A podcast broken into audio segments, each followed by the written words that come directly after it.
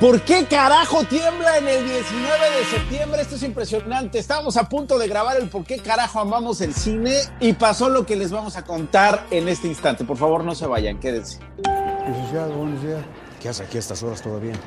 Pues mire, ahora que todo el mundo llegó temprano, no llega mi relevo.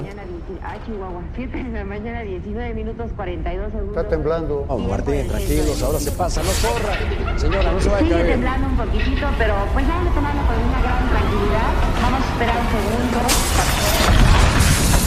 segundo. ¿Listo? Sí. Vamos.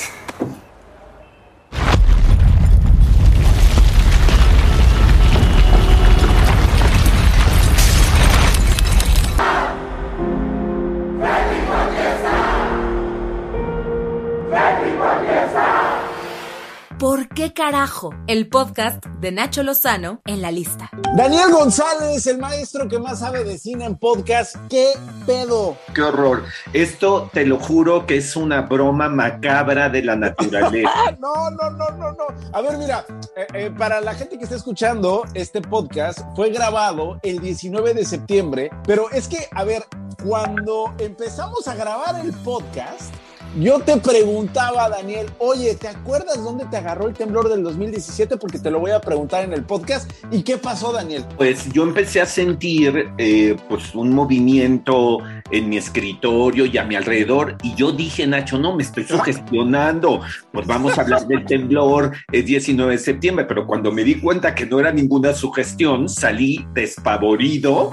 Corrí, ni siquiera me saqué mi teléfono, ni siquiera me saqué mi teléfono, salí a, así corriendo a la calle porque dije que no puedo creerlo. Y sigo sin poder creerlo, Nacho. No, es que, a ver, a ver, a ver, mira, nosotros hicimos un podcast, por cierto, búsquenlo la lista, entrevistamos a eh, un científico que trabaja en el Sismológico Nacional, que nos explicaba por qué tiembla en septiembre, porque, a ver, Daniel, empieza septiembre y todos estamos, no, pues ya empezaron los pinches temblores, ya vamos a valer queso, ¿no? Siempre todos los septiembres, pero un poco entre broma y un poco entre ignorancia, porque la verdad es que todos los días tiembla con sí. diversas intensidades, pero es que el del diecinueve de septiembre, tal como pasó en el dos mil diecisiete, Daniel, ya parece que manda, maldición, burla. Sí, no, no. ¿Qué es esto?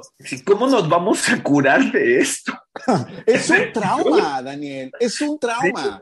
Sí, sí, de verdad, yo digo, ¿cómo nos vamos a curar? Digo, y ya, y, y el año que entra vamos a estar ya totalmente... Eh, Ciscados, eh, traumados, sí, más. Preparados para, pero no, no, esto sí es tenebroso, tenebroso, Nacho, porque sí fue intenso. Pero es que, de verdad, a ver, yo, a ver, el podcast que teníamos planeado era para hablar de cómo se ha comportado el cine frente a este tema, si el cine mexicano le ha quedado de ver o no a documentar este maldito trauma, este miedo, estas sensaciones, estas emociones que giran alrededor de un terremoto, de un temblor en México, Dani. Sí, bueno, esta ya es una oportunidad mayor, eh, digamos, no para documentar eh, tanto el terremoto, sus consecuencias, eh, la capacidad de la gente para responder ante la desgracia, sino en nuestra psique, en nuestra subjetividad, Nacho, como citadinos o como mexicanos que vivimos en la región sísmica,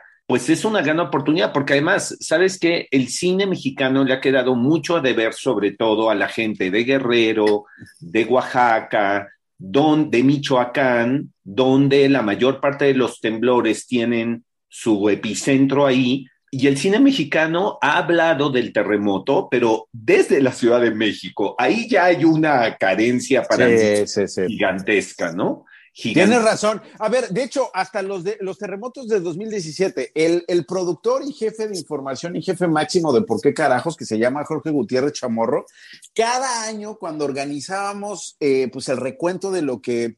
de lo que ocurría el diecinueve de septiembre de dos mil diecisiete, siempre ponía en las juntas editoriales una cosa. A ver, acuérdense que días antes tembló en Oaxaca, días antes hubo un daño mayor en Chiapas, no olviden eso también. Tienen toda la razón, tú lo estás diciendo, Daniel. Esta, este chilangocentrismo no nos permite ver el dolor de los demás. Sí, no, no, no. Y... el cine, digo, yo no conozco tanto, no, bueno, no conozco documentales u obras de ficción que se hayan ocupado de lo que ocurrió en esos lugares, ¿no? Y sí tenemos pues, dos películas ba- relativamente recientes, como siete diecinueve de dos mil dieciséis de Jorge Michel Grau y El Día de la Unión de dos mil dieciocho de Kuno Becker, que están centrados, tal, ambas películas, en el terremoto de mil novecientos ochenta y cinco.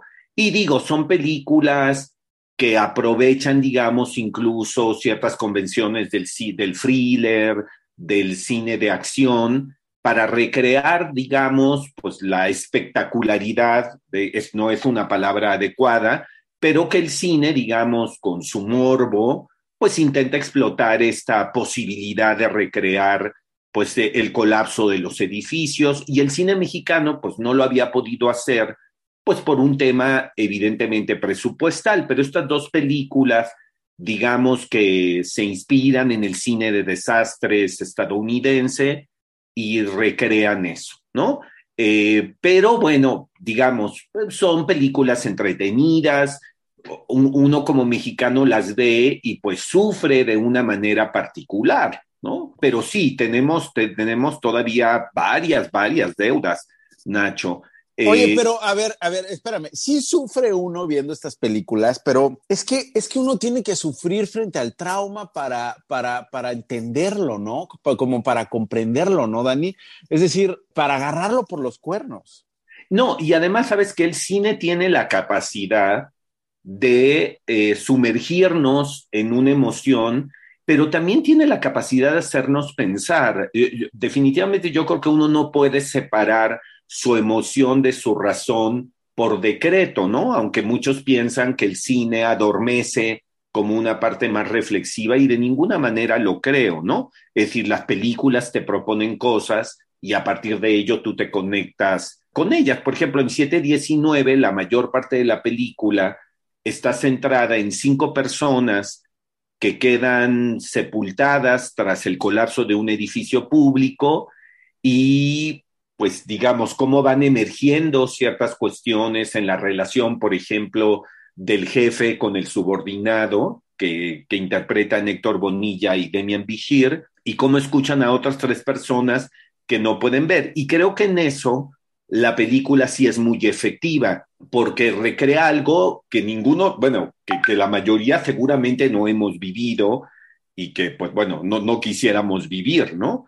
Eh, y creo que, por ejemplo, esa sí es una virtud del cine, de poder reconstruir una experiencia que la mayoría, pues, no hemos tenido, aun cuando hemos sufrido el temblor, aun co- cuando hemos podido estar en situaciones, pues, incluso de, de gravedad o de riesgo. Repítenos las fichas de esas películas para ir enfrentando el traumita, Dani, sí, por favor. Sí, es siete diecinueve dos mil dieciséis de Jorge Michel Grau, y El Día de la Unión dos mil dieciocho de Kuno Becker, que por ejemplo en la de Kuno Becker, Nacho, él ya incluso hace algunas alusiones al terremoto del dos mil diecisiete, aunque la película se centra completamente en mil novecientos ochenta y cinco.